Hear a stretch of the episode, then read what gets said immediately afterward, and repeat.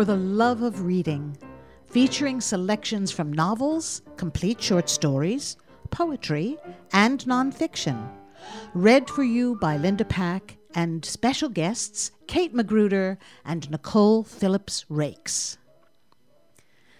We believe that the best poems are best heard out loud, really heard, listened to. And the we in this case being myself and my friends and colleagues, Nicole and Kate. And so, for the love of reading poetry, we are going to read for you a smattering, a scattershot, a smorgasbord, a random splatter of poems, old and modern. Poems are, after all, really are, and always have been, from time immemorial, just another way of telling stories. The word poetry comes from a Greek word meaning I create. In ancient Greece, four of the nine muses the goddesses who ruled over the arts and sciences and offered both inspiration and blessing to those who followed those paths, four of these nine were dedicated solely to the arts of poetry. Euterpe was the muse of lyric poetry. Calliope was the muse of epic poetry. Erato was the muse of love poetry. And Polyhymnia was the muse of sacred poetry. Their father was Zeus, and their mother was Mnemosyne, the goddess of memory, who herself was the daughter of Gaia, or Mother Earth. Poetry was born as a spoken art. The earliest poems were memorized and recited or sung. They were oral histories, instructions for everyday activities, love songs, and mythic tales the charm and power of rhyme, rhythm, and the magic of the human voice make a long story easier to remember and to retell. And because they had been memorized, transmitted, and treasured throughout cultures and for generations, poems were the first imaginative works to be transcribed, literally written down and turned into something to be read. Poems appear in all the earliest records of every written language. Poetry is the ancestor of all written literature. So we are offering to you and to the muses poems we love for all kinds of different reasons. To begin with, here's a group of poems that seem recognizably straightforward, perfectly simple, and simply descriptive, which start from a daily ritual and then they reach deeper. We feel that these are our modern sacred poetry, and therefore their muse is polyhymnia. For example, A Perfect Day, published in the Humboldt Times in 1899.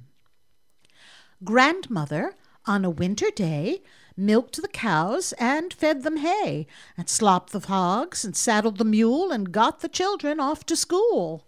Did a washing, mopped the floors, washed the windows, and did some chores. Cooked a dish of home dried fruit, pressed her husband's Sunday suit, swept the parlor, made the bed, baked a dozen loaves of bread, split some firewood, lugged it in, enough to fill the kitchen bin, cleaned the lamps and put in oil, stewed some apples about to spoil, churned the butter, baked a cake, then exclaimed, For heaven's sake! The calves have got out of the pen! Went out and chased them in again. Gathered eggs, locked the stable, back to the house to set the table, cooked a supper that was delicious. Afterwards, she washed the dishes, fed the cat, sprinkled the clothes, mended a basket full of hose, opened the organ, and began to play. When you come to the end of a perfect day. Mrs. Kessler by Edgar Lee Masters. Mr. Kessler, you know, was in the Army, and he drew six dollars a month as a pension, and stood on the corner talking politics, or sat at home reading Grant's memoirs, and I supported the family by washing. Learning the secrets of all the people from their curtains, counterpanes, shirts, and skirts, For things that are new grow old at length. They're replaced with better or none at all. People are prospering or falling back. And rents and patches widen with time. No thread or needle can pace decay. And there are stains that baffle soap. And there are colors that run in spite of you, blamed though you are for spoiling a dress. Handkerchiefs, napery have their secrets. The laundress, Life, knows all about it. And I, who went to all the funerals held in Spoon River, swear I never saw a dead face without thinking it looked like something washed and ironed. Lucinda Matlock by Edgar Lee Masters. I went to the dances at Chandlerville and played Snap Out at Winchester. One time we changed partners, driving home in the moonlight of middle June, and then I found Davis. We were married and lived together for 70 years, enjoying, working, raising the 12 children, eight of whom we lost ere I had reached the age of 60. I spun, I wove, I kept the house, I nursed the sick, I made the garden, and for holiday rambled over the fields where sang the larks, and by Spoon River gathering many a shell and many a flower and medicinal weed, shouting to the wooded hills, singing to the green valleys. At ninety six I had lived enough, that is all, and passed to a sweet repose. What is this I hear of sorrow and weariness? anger, discontent, and drooping hopes. Degenerate sons and daughters, life is too strong for you. It takes life to love life. Song of the Clothesline by Devereux Baker. Sometimes I think I can restore order to my universe by hanging laundry on the clothesline in my backyard. I try to remember that clean lines should fit together just so, you know, towels with towels and little things with other little things. Don't mix up the jeans with the panties because for some reason that shouldn't be done.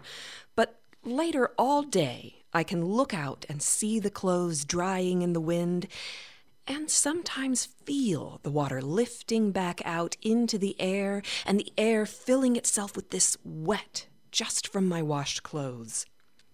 And for a moment, the world is not so strange. And there is this song of cotton drying in the wind to get me through to the other side of night. Sometimes it is all so seamless as velvet to the touch, as the moles I used to trap, but now pray will escape, just as I pray the jays won't eat the dog food the boys leave out as bait so they can shoot them from the living room window. Laundry hanging on my clothesline is my sacred place, my prayer wheel, my wish for the silence on the grass to rise and come inside me, to wash out the unnamed things that haunt and roam and are so frightened of the shapes of these clean clothes that sometimes they disappear into tiny lights, flickering behind my eyelids, firing blue and green and yellow. And when I open my eyes, I have been saved by my clothes hanging so sturdy on my backyard line. You have just heard two pieces from Edgar Lee Masters' Spoon River Anthology and Song of the Clothesline by Devereux Baker.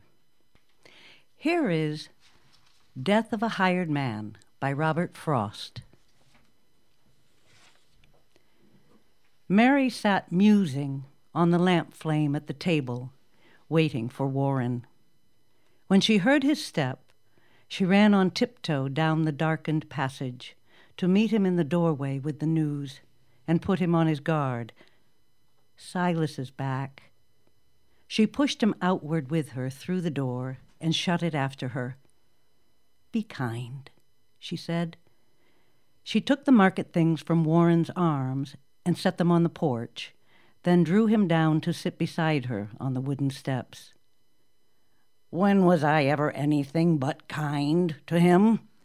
But I'll not have the fellow back, he said. I told him so last haying, didn't I?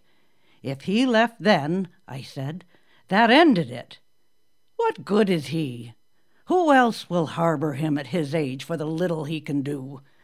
What help he is, there's no depending on. Off he goes, always, when I need him most. He thinks he ought to earn a little pay, enough at least to buy tobacco with, so he won't have to beg and be beholden. All right, I say. I can't afford to pay any fixed wages, although I wish I could. Someone else can, then someone else will have to. I shouldn't mind his bettering himself if that was what it was. You can be certain when he begins like that, there's someone at him trying to coax him off with pocket money in haying time when any help is scarce. In winter, he comes back to us. I'm done. Shh. Not so loud.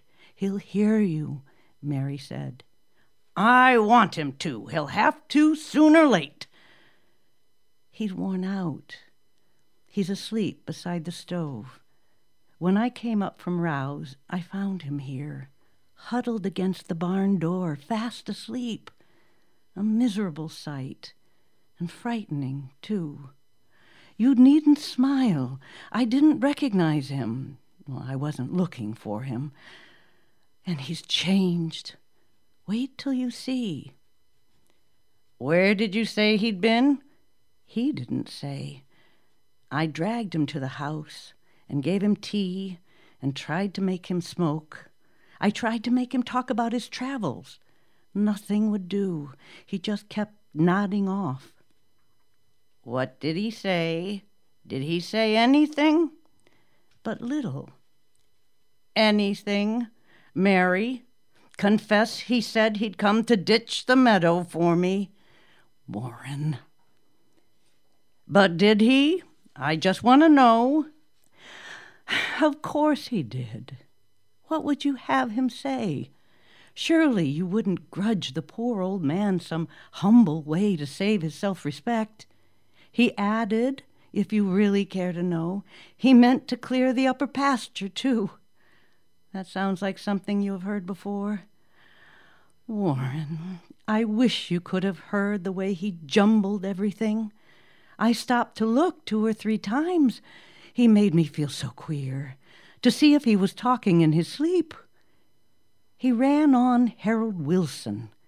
You remember, the boy you had in haying four years since? He's finished school and teaching in his college. Silas declares you'll have to get him back. He says they two will make a team for work. Between them, they will lay this farm as smooth. The way he mixed that in with other things. He thinks young Wilson a likely lad, though daft on education. You know how they fought all through July under the blazing sun, Silas up on the cart to build the load, Harold along beside to pitch it on. Yes, I took care to keep well out of earshot. Well, those days trouble Silas like a dream. You wouldn't think they would. How some things linger. Harold's young college boy's assurance piqued him. After so many years, he still keeps finding good arguments he sees he might have used. I sympathize. I know just how it feels to think of the right thing to say too late. Harold associated in his mind with Latin. He asked me what I thought of Harold saying he studied Latin like the violin because he liked it. that an argument. He said he couldn't make the boy believe he could find water with a hazel prong, which showed how much good school had ever done him. He wanted to go over that. But most of all, he thinks if he could have another chance to teach him how to build a load of hay. I know, that's Silas's one accomplishment. He bundles every forkful in its place and tags and numbers it for future reference so he can find and easily dislodge it in the unloading. Silas does that well. He takes it out in bunches like big birds' nests. You never see him standing on the hay he's trying to lift, straining to lift himself. He thinks if he could teach him that, he'd be some good, perhaps, to someone in the world. He hates to see a boy the fool of books. Poor Silas, so concerned for other folk, and nothing to look backward to with pride, and nothing to look forward to with hope. So now and never any different. Part of a moon was falling down the west, dragging the whole sky with it to the hills. Its light poured softly in her lap. She saw it and spread her apron to it. She put out her hand among the harp like morning glory strings, taut with the dew from garden bed to eaves, as if she played unheard some tenderness that wrought on him beside her in the night. Warren, she said, he has come home to die. You needn't be afraid he'll leave you this time. Home, he mocked gently. Yes, what else but home? It all depends on what you mean by home. Of course, he's nothing to us, any more than was the hound that came a stranger to us out of the woods, worn out upon the trail. Home is the place where, when you have to go there, they have to take you in. I should have called it something you somehow haven't to deserve. Warren leaned out and took a step or two, picked up a little stick, and brought it back, and broke it in his hand, and tossed it by. Silas has better claim on us, you think, than on his brother? Thirteen little miles, as the road winds, would bring him to his door. Silas has walked that far, no doubt, today. Why didn't he go there? His brother's rich. Somebody. Director in the bank. He never told us that. We know it, though. I think his brother ought to help, of course. I'll see to that if there is need. He ought of right to take him in, and might be willing to. He may be better than appearances, but have some pity on Silas. Do you think if he'd had any pride in claiming kin or anything he looked for from his brother, he'd keep so still about him all this time? I wonder what's between them. I can tell you. Silas is what he is. We wouldn't mind him, but just the kind that kinsfolk can't abide. He never did a thing so very bad. He don't know why he isn't quite as good as anyone. Worthless though he is, he won't be made ashamed to please his brother. Well, I can't think Si ever hurt anyone. No, but he hurt my heart the way he lay and rolled his old head on that sharp edged chair back. He wouldn't let me put him on the lounge. You must go in and see what you can do. I made the bed up for him there tonight. You'll be surprised at him, how much he's broken. His working days are done, I'm sure of it. I'd not be in a hurry to say that. I haven't been. Go. Look, see for yourself. But, Warren, Please remember how it is. He's come to help you ditch the meadow. He has a plan. You mustn't laugh at him.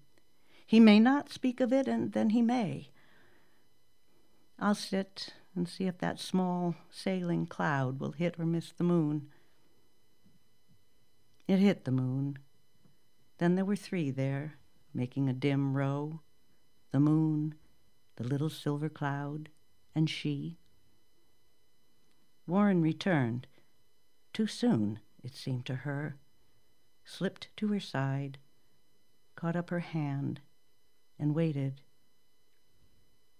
Warren? she questioned. Dead, was all he answered.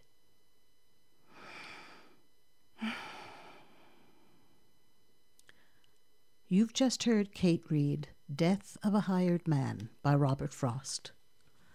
This is The Trees Are Down by Charlotte Mew. And he cried with a loud voice, Hurt not the earth, neither the sea nor the trees. Revelation. They're cutting down the great plane trees at the end of the gardens. For days there's been the grate of the saw, the swish of the branches as they fall, the crash of the trunks, the rustle of trodden leaves, with the whoops and the woes, the loud common talk, the loud common laughs of the men above it all. I remember one evening of a long past spring turning in at a gate, getting out of a cart, and finding a large dead rat in the mud of the drive, I remember thinking, alive or dead, a rat was a God forsaken thing. But at least, in May, that even a rat should be alive. The week's work here is as good as done. There's just one bough on the roped bole in the fine gray rain green and high and lonely against the sky, down now. And but for that, if an old dead rat did for a moment unmake the spring, I might never have thought of him again. It is not for a moment the spring is unmade today. These were great trees. It was in them from root to stem. When the men with the whoops and the woes have carted the whole of the whispering loveliness away, half the spring for me will have gone with them. It is going now, and my heart has been struck with the hearts of the planes. Half my life it has beat with these in the sun, in the rains, in the March wind, the May breeze, in the great gales that came over to them across the roofs from the great seas. There was only a quiet rain when they were dying. They must have heard the sparrows flying, and the small creeping creatures in the earth where they were lying. But I all day heard an angel crying, Hurt not the trees. Summer Fog by Patricia Olive Karsh. I have always lived by the ocean, known these damp days when fog slips up the rivers and creeps between the trees, and we move like prisoners of the heavy sky. Sometimes, at sunset, fog slides back into the sea. I hurry away alone, as if to some forbidden pleasure and wait, scarcely breathing, pinned between earth and naked sky, for the passing of the sun.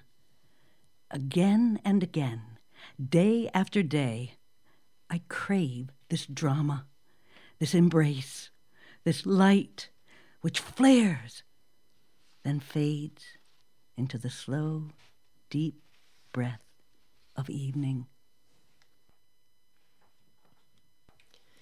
This next section is a bouquet of short poems, if you will, composed of lyrical sprigs of style and whimsy, full blooms of regret and delight, and colorful splashes of humor to tie it all together. Surely offerings fit for the goddess Euterpe. To begin, here is First Fig by Edna St. Vincent Millay. My candle burns at both ends. It will not last the night. But ah, my foes, and oh, my friends, it gives a lovely light. Observation by Dorothy Parker. If I don't drive round the park, I'm pretty sure to make my mark. If I'm in bed each night by ten, I may get my looks back again. If I abstain from fun and such, I'll probably amount to much. But I shall stay the way I am because I do not give a damn. Songs of Shattering by Edna St. Vincent Millay. The first rose on my rose tree budded, bloomed, and shattered during sad days when to me nothing mattered. Grief of grief has drained me clean. Still, it seems a pity no one saw. It must have been very pretty. So we'll go no more a roving by Lord Byron. So we'll go no more a roving so late into the night, though the heart be still as loving and the moon be still as bright. For the sword outwears its sheath, and the soul wears out the breast, and the heart must pause to breathe, and love itself have rest. Though the night was made for loving, and the day returns too soon, yet we'll go no more a roving by the light of the moon. Recuerdo by Edna St. Vincent Millay. We were very tired. We were very merry. We had gone back and forth all night on the ferry. It was bare and bright and smelled like a stable. But we looked into a fire. We leaned across a table. We lay on a hilltop underneath the moon, and the whistles kept blowing, and the dawn came soon. We were very tired. We were very merry.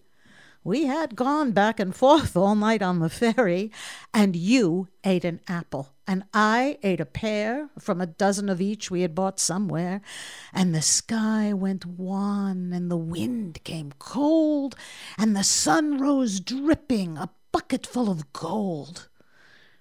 We were very tired. We were very merry. We had gone back and forth all night on the ferry. We hailed Good morrow, mother, to a shawl covered head, and bought a morning paper which neither of us read, and she wept, God bless you, for the apples and the pears, and we gave her all our money, but our subway fares. Inventory by Dorothy Parker.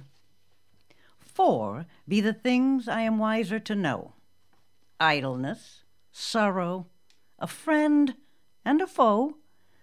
Four be the things I'd been better without love, curiosity, freckles, and doubt. Three be the things I shall never attain envy, content, and sufficient champagne. Three be the things I shall have till I die laughter and hope and a sock in the eye.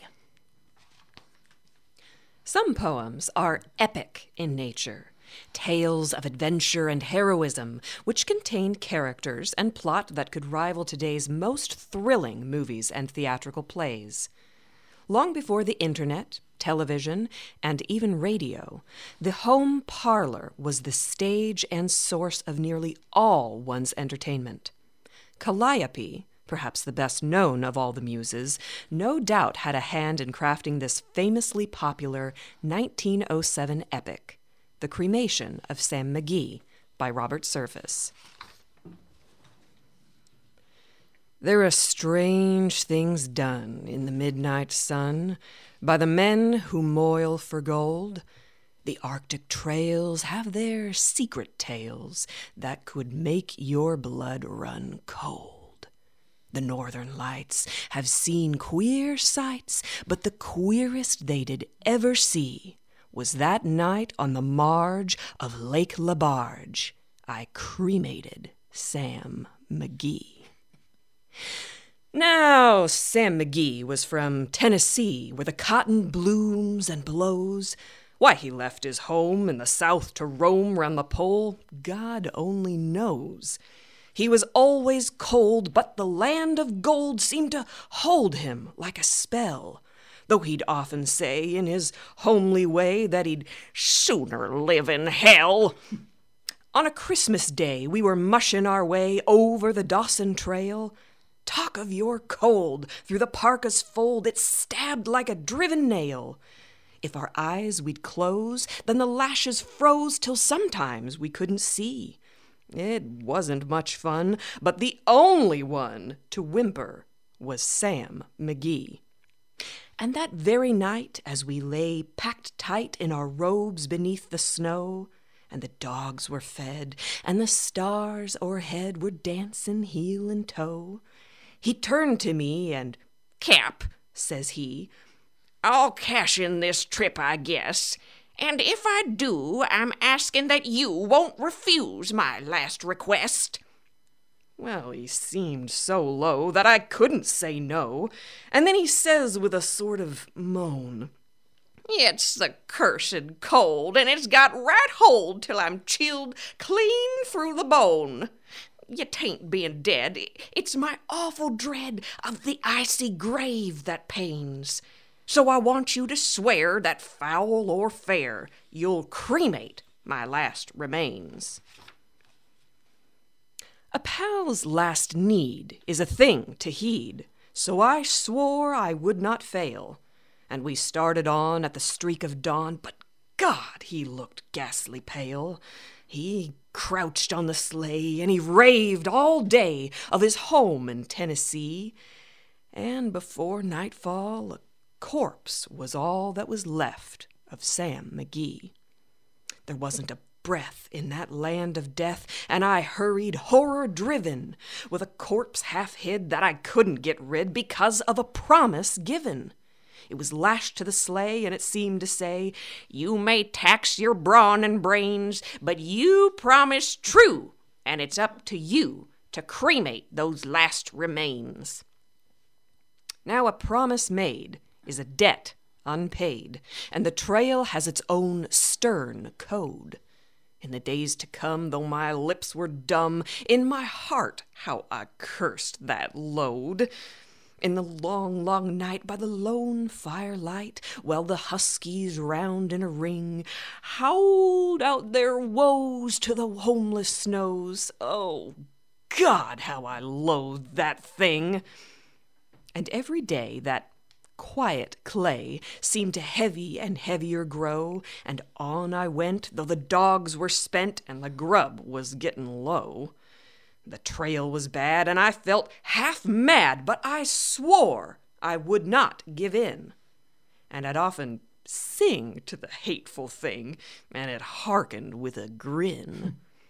Till I came to the marge of Lake Lebarge, and a derelict there lay it was jammed in the ice, but I saw in a trice it was called the Alice May. And I looked at it, and I thought a bit, and I looked at my frozen chum. Then, here, said I with a sudden cry, is my crematorium. Some planks I tore from the cabin floor, and I lit the boiler fire. Some coal I found that was lying around, and I heaped the fuel higher. The flames just soared, and the furnace roared, such a blaze you seldom see. And I burrowed a hole in the glowing coal, and I stuffed in Sam McGee. Then I made a hike, for I didn't like to hear him sizzle so. And the heavens scowled, and the huskies howled, and the wind began to blow. It was icy cold, but the hot sweat rolled down my cheeks, and I don't know why. And the greasy smoke in an inky cloak went streaking down the sky. I do not know how long in the snow I wrestled with grisly fear, but the stars came out, and they danced about ere again I ventured near. I was sick with dread, but I bravely said, I'll just take a peep inside. I guess he's cooked, and it's time I looked. Then the door I opened wide, and there sat Sam, looking cool and calm in the heat of the furnace roar. And he wore a smile you could see a mile, and he said, Please close that door. It's fine in here, but I greatly fear you'll let in the cold and storm. Since I left Plum Tree down in Tennessee, it's the first time I've been warm. There are strange things done in the midnight sun by the men who moil for gold. The Arctic trails have their secret tales that would make your blood run cold. the Northern Lights have seen queer sights, but the queerest they did ever see was that night on the marge of Lake Lebarge. I cremated Sam McGee. And you have just heard Nicole read The Cremation of Sam McGee by Robert Service. Now, what can we say about love poems? Those sacred to the muse Erato. They come in all shapes and sizes and tones and colors. They sneak up on you when you're not looking and grab your heart or maybe your throat and whisper, This is true. You've felt this. I'm not letting you go until you read me out loud. Patterns by Amy Lowell.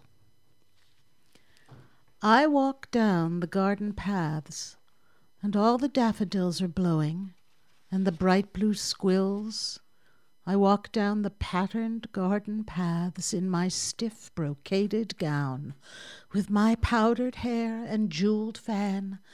I, too, am a rare pattern as I wander down the garden paths. My dress is richly figured, and the train makes a pink and silver stain on the gravel and the thrift of the borders. Just a plate of current fashion tripping by in high heeled ribbon shoes, not a softness anywhere about me, only whalebone and brocade.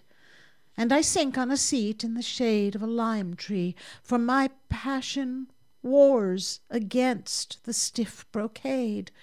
The daffodils and squills flutter in the breeze as they please, and I weep, for the lime tree is in blossom and one small flower has dropped upon my bosom, and the splashing of water drops in the marble fountain comes down the garden paths.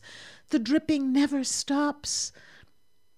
Underneath my stiffened gown is the softness of a woman bathing in a marble basin, a basin in the midst of hedges grown so thick she cannot see her lover hiding, but she guesses he is near and the sliding of the water seems the stroking of a dear hand upon her. What is summer in a fine brocaded gown? I should like to see it lying in a heap upon the ground, all the pink and silver crumpled up on the ground. I would be the pink and silver as I ran along the paths, and he would stumble after, bewildered by my laughter. I should see the sun flashing from his sword hilt and the buckles on his shoes. I would choose to lead him in a maze along the patterned paths, a bright and laughing maze for my heavy booted lover, till he caught me in the shade, and the buttons of his waistcoat bruised my body as he clasped me, aching, melting, unafraid with the shadows of the leaves and the sundrops and the plopping of the water drops all about us in the open afternoon. I am very like to swoon with the weight of this brocade, for the sun sifts through the shade. Underneath the fallen blossom, in my bosom, is a letter I have hid it was brought to me this morning by a rider from the Duke. Madam, we regret to inform you that Lord Hartwell died in action Thursday se'nnight. As I read it in the white morning sunlight, the letters squirmed like snakes. Any answer, madam? said my footman. No, I told him. See that the messenger takes some refreshment. No, no answer. And I walked into the garden, up and down the patterned paths in my stiff, correct brocade. The blue and yellow flowers stood up proudly in the sun, each one. I stood upright too, held rigid to the pattern by the stiffness of my gown. Up and down I walked, up and down. In a month he would have been my husband. In a month, here, beneath this lime, we would have broke the pattern. He for me and I for him. He as colonel, I as lady, on this shady seat. He had a whim that sunlight carried blessing, and I answered, It shall be as you have said. Now he is dead.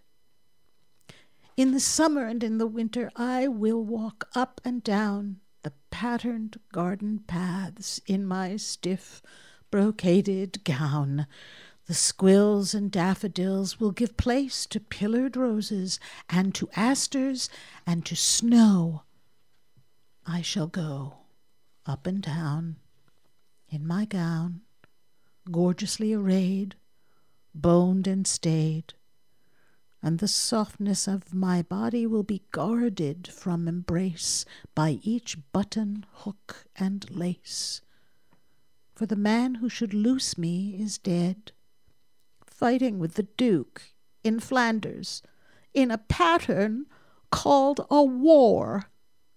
Christ, what are patterns for? Love Demands by Susan Mader.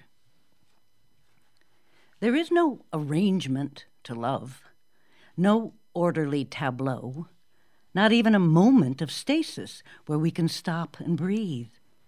Keep moving, love demands, and nudges us up from our cushions, out from under our feather beds, into the waiting world. A pileated woodpecker stands aslant our favorite tree needing to be seen. A gray squirrel is loose in the foliage. The grass has greened into sight while we slept. Brambles abound. Even an early jasmine winks, and something glistens over there a rogue beetle in its patent leather case. Nothing fits particularly, this belonging next to that. No tree is wed to sky, or web to bush. No crocus needs the brown crust of earth it's broken through. That crooked watering can with its ring of rust is unconcerned with the shadow it casts. What purpose to the peeling garden hose that bellies its way toward the apple tree? It is up to us to make connections, to see how the twig loves the tree, the bud the twig, the unborn bloom the bud, and from there we'll learn the rest. The snake in the tree, its hiss, and then the snap of the apple bitten. The tales to invent to put sense to what won't stop dancing. Love says, Go, reach, live, and then hoists the sun up into day. It only wants our full attention. That's why it tugs at our blood the way it does, making it circles inside us. Listen, it won't give up. Only turn your head on the pillow. Look, something is reddening outside the window. Something else is growing ripe. The sky is lending us its light. Hurry, love says. Hurry. Love says, hurry. Lullaby by C. L. Babcock. If I could set you in the sun to melt your heart, or take straight edged thought and scrape the frost which darkens in dense snowflakes the ice blue of your eyes, would you see that I am standing in your limbs and in your living? I will never go away. I will never go away. I do not say, I love you, call you darling, bear your child. Our deepest care curls with us in the night. Time and time again is what will bring us to ourselves, for better or for worse, in sickness and in health, till death do us part. And even that, I doubt. Do you understand that you pull me like a magnet? A feeling not unique, but certainly too rare to resist the humming power, and I clamp against your spirit with the elemental hope that you realize I am there. It isn't that I think I must be faithful to a pattern or love nobody else in order that you know I will never go away. I will never go away. But that I will not cease from heading toward the center of our vacillating orbits to recognize with you the pool in which our hearts were first formed for the future and laid beneath our bones with silent singing voice. And if we both know where to find it, and can swim there in an instant to lie upon our backs while the ancient rocking waves wash away our fear and fury, fill us full with love and courage. We'll be lucky in this life, and the water will lulay. I will never go away. I will never go away. John Anderson, My Joe, John, by Robert Burns. John Anderson, my Joe, John, when we were first acquaint, your locks were like the raven, and your bonny brow was brent. But now your brow is belled, John, your locks are like the snow. But blessings on your frosty pow, John Anderson, my Joe. John Anderson, my Joe. John, we clamb the hill together, and many a canty day, John, we had wi' ane another. Now we mun totter down, John, and hand in hand we'll go, and sleep together at the foot, John Anderson, my Joe. And for the sheer thrill of romance, adventure, sacrifice, and passion. The Highwayman by Alfred Noyes. The wind was a torrent of darkness among the gusty trees. The moon was a ghostly galleon tossed upon cloudy seas. The road was a ribbon of moonlight over the purple moor and the highwayman came riding, riding, riding. The highwayman came riding up to the old inn door. He'd a French cocked hat on his forehead, a bunch of lace at his chin, a coat of the claret velvet, and breeches of brown doe skin. They fitted with never a wrinkle, his boots were up to the thigh, and he rode with a jewelled twinkle, his pistol butts a twinkle, his rapier hilt a twinkle, under the jewelled sky. Over the cobbles he clattered and clashed in the dark inn yard. He tapped with his whip on the shutters, but all was locked and barred. He whistled a tune to the window and who should be waiting there but the landlord's black eyed daughter, Bess, the landlord's daughter, plaiting a dark red love knot into her long black hair. And dark in the dark old inn yard, a stable wicket creaked, where Tim the ostler listened. His face was white and peaked. His eyes were hollows of madness, his hair like mouldy hay. But he loved the landlord's daughter, the landlord's red lipped daughter. Dumb as a dog, he listened, and he heard the robber say, One kiss, my bonny sweetheart. I'm after a prize tonight, but I shall be back with the yellow gold before the morning light. Yet if they press me sharply and harry me through the day, then look for me by moonlight. Watch for me by moonlight. I'll come to thee by moonlight, though hell should bar the way. He rose upright in the stirrups. He could scarce reach her hand, but she loosened her hair in the casement. His face burnt like a brand as the black cascade of perfume came tumbling over his breast, and he kissed its waves in the moonlight. Oh, sweet black waves in the moonlight! Then he tugged at his rein in the moonlight and galloped away to the west. He did not come in the dawning. He did not come at noon, and out of the tawny sunset before the rise of the moon, when the road was a gypsy ribbon looping the purple moor, a red coat troop came marching, marching, marching. King George's men came marching up to the old inn door. They said no word to the landlord, they drank his ale instead, but they gagged his daughter and bound her to the foot of her narrow bed. Two of them knelt at her casement with muskets at their side. There was death at every window, and hell at one dark window, for Bess could see through her casement the road that he would ride. They had tied her up to attention with many a sniggering jest. They had bound a musket beside her, with the muzzle beneath her breast. Now keep good watch, and they kissed her. She heard the doomed man say, Look for me by moonlight. Watch for me by moonlight. I'll come to thee by moonlight, though hell should bar the way. She twisted her hands behind her, but all the knots held good.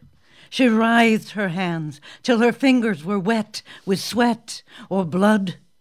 They stretched and strained in the darkness, and the hours crawled by like years, till now, on the stroke of midnight, cold, on the stroke of midnight, the tip of one finger touched it.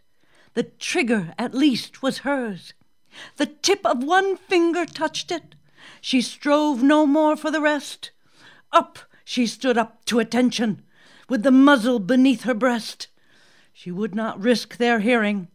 She would not strive again, for the road lay bare in the moonlight, blank and bare in the moonlight, and the blood of her veins in the moonlight throbbed to her love's refrain. Had they heard it? The horse hoofs ringing clear? In the distance, were they deaf that they did not hear? Down the ribbon of moonlight, over the brow of the hill, the highwaymen came riding, riding, riding. The redcoats looked to their priming. She stood up, straight and still. In the frosty silence, in the echoing night. Nearer he came and nearer. Her face was like a light. Her eyes grew wide for a moment. She drew one last deep breath. Then her finger moved in the moonlight. Her musket shattered the moonlight, shattered her breast in the moonlight, and warned him with her death. He turned. He spurred to the west. He did not know who stood, bowed, with her head o'er the musket, drenched with her own blood. Not till the dawn he heard it, and his face grew grey to hear how Bess, the landlord's daughter, the landlord's black eyed daughter, had watched for her love in the moonlight and died in the darkness there. Back he spurred like a madman, shrieking a curse to the sky, with the white road smoking behind him, and his rapier brandished high. Blood red were his spurs in the golden noon, wine red was his velvet coat, when they shot him down on the highway, down like a dog on the highway, and he lay in his blood on the highway with a bunch of lace at his throat. And still, of a winter's night, they say, when the wind is in the trees, when the moon is a ghostly galleon tossed upon cloudy seas, when the road is a ribbon of moonlight over the purple moor, a highwayman comes riding, riding, riding, a highwayman comes riding up to the old inn door. Over the cobbles he clatters and clangs in the dark inn yard. He taps with his whip on the shutters, but all is locked and barred. He whistles a tune to the window, and who should be waiting there but the landlord's black eyed daughter, Bess, the landlord's daughter, plaiting a dark red love knot into her long black hair. And that from 1906 was The Highwayman by Alfred Noyes. And now, although he, we have read for you only a tiny infinitesimal, barely even a quadrillionth of a drop of the ocean of poetry that humankind has been floating in since we learned to speak and learned to listen, we must come to a conclusion. Hmm. So we will read something from Walt Whitman, the Bard of America, the poet of democracy and hear his instructions for how we each, individually and collectively, may, in body and spirit, become a poem. In his preface to the 1855 edition of Leaves of Grass. This is what you shall do love the earth and the sun and the animals, despise riches Give alms to everyone that asks. Stand up for the stupid and crazy. Devote your income and labor to others. Hate tyrants. Argue not concerning God. Have patience and indulgence toward the people. Take off your hat to nothing, known or unknown, or to any man or number of men. Go freely with powerful, uneducated persons and with the young, and with the mothers of families. Read these leaves in the open air every season of every year of your life.